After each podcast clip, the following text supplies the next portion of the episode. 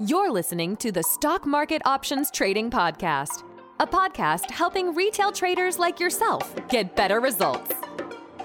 If you enjoy listening to cutting edge options research and trading strategies that help you make consistent gains in the stock market, be sure to subscribe now so you don't miss an episode. Now, here's your host, J. Eric O'Rourke.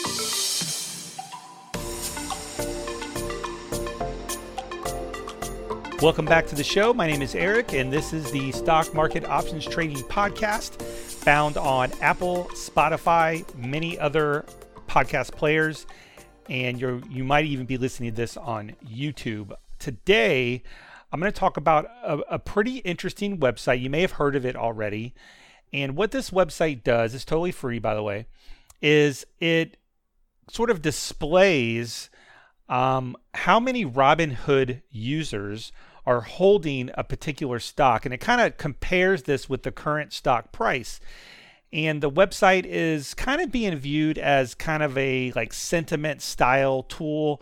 And we'll talk a little bit more about some some real examples. Um, and and it's really based on all the Robinhood users, not the entire market.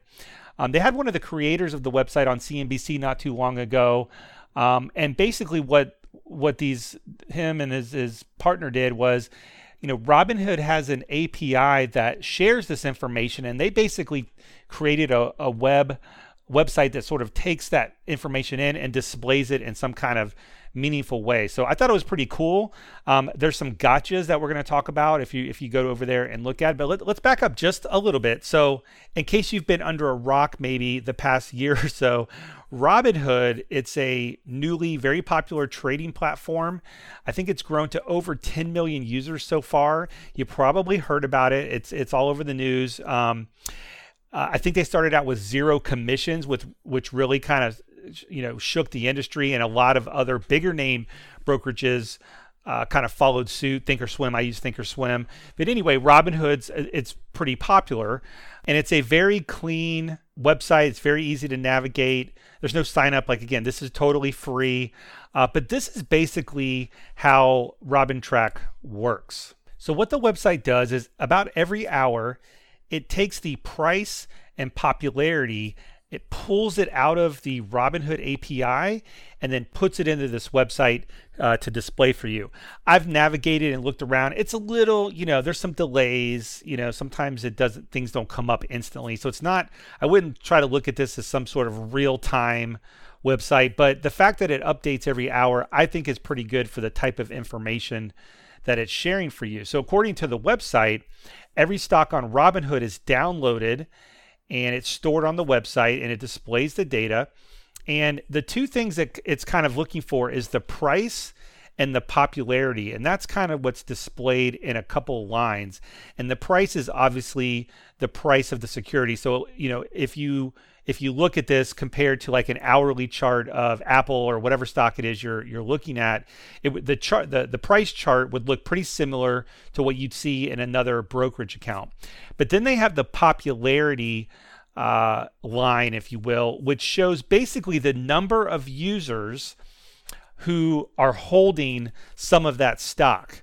So that's the general idea, comparing the price with the, and I'm air quoting here, popularity, right? So before we talk about kind of how you can use this or what they're at least saying you can use, I, I really want to give uh, kudos to the guys who put this website together. I think, um, first of all, Robinhood for sharing this type of data in such a way that can be easily uh, turned into a, a, visual, I think is you know something new for the financial industry. So I, I really applaud both parties here, Robinhood and the guys who put the website together. Um, but I, I want to talk a little bit about what they're saying how you can use it. This is from the website, but there's a big caveat here, and we'll talk about that afterwards. So let's talk about what they say you you could potentially use it for. And I mentioned before, kind of a, a sentiment style.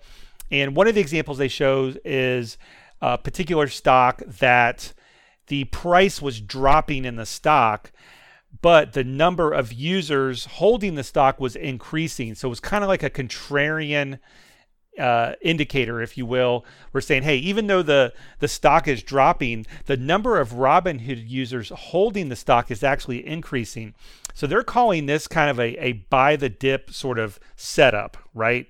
Uh, where even though it's dropping, so it's uh, you know you might want to consider that sort of a contrarian signal that that the the number of people who own it are increasing versus the actual price. So they call that the buy the dip uh, sort of you know setup, if you will. Um, the the next one is sort of the opposite. A particular stock they highlighted was rising, and at the same time, the number of users were was declining, almost like an X, right? Like one's going the the the price is going from the bottom left to the top right, and the number of users is going from the top left to the bottom right.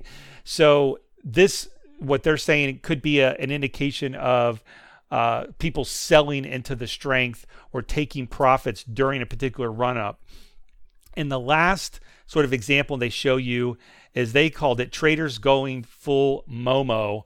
And basically, what they're saying is the, the price of the stock is shown going higher, and the number of users is also increasing. Therefore, uh, the way I would interpret that is kind of uh, is that the price rise is being confirmed by the increase and uh, number of users. So that that's kind of what they're uh, you know showing how this could work. And and I I do understand where they're com- coming from, but I still think there's kind of a big caveat here with that. So here's the problem for me. Here's the caveat with with this with this information is there's there's a couple things. The the first thing, let's just talk about what what popularity means. Um, and what's not shown here is any kind of volume. And just because more users are holding the stock, it really doesn't speak to how much volume uh, is is that is right.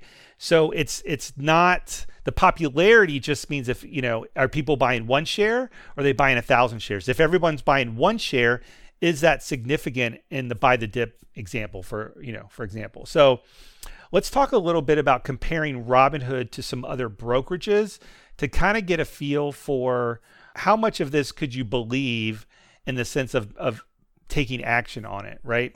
So, first of all, let's just talk about Robinhood. Um, and I pulled this off the internet. You know, this may change over time. Some estimates that I've sort of seen thrown around is that the average account size at Robinhood is about $2,000. And they're estimating that the total AUM or the assets under management for Robinhood at the time of, you know, I'm doing this, um, they're, they're estimated about $20 billion. So, you know, not chump change. But if you think about 10 million accounts, if the average price is 2,000, you end up around 20 billion, I guess. In full sort of transparency, Robinhood doesn't display this. These are just estimates that I found on the internet. So you know, you may want to do your own research there to, to really kind of figure that out. But um, but let's compare a couple other known brokerage houses. We're going to look at TD Ameritrade, which is uh, they do share that amount of money. Uh, TD Ameritrade owns Thinkorswim. That's who I trade with. Um, their total AUM or assets under management is uh, about 1.3 trillion dollars. So you know, just think about that. It, even if they're estimating 20 billion, 30 billion from Robinhood.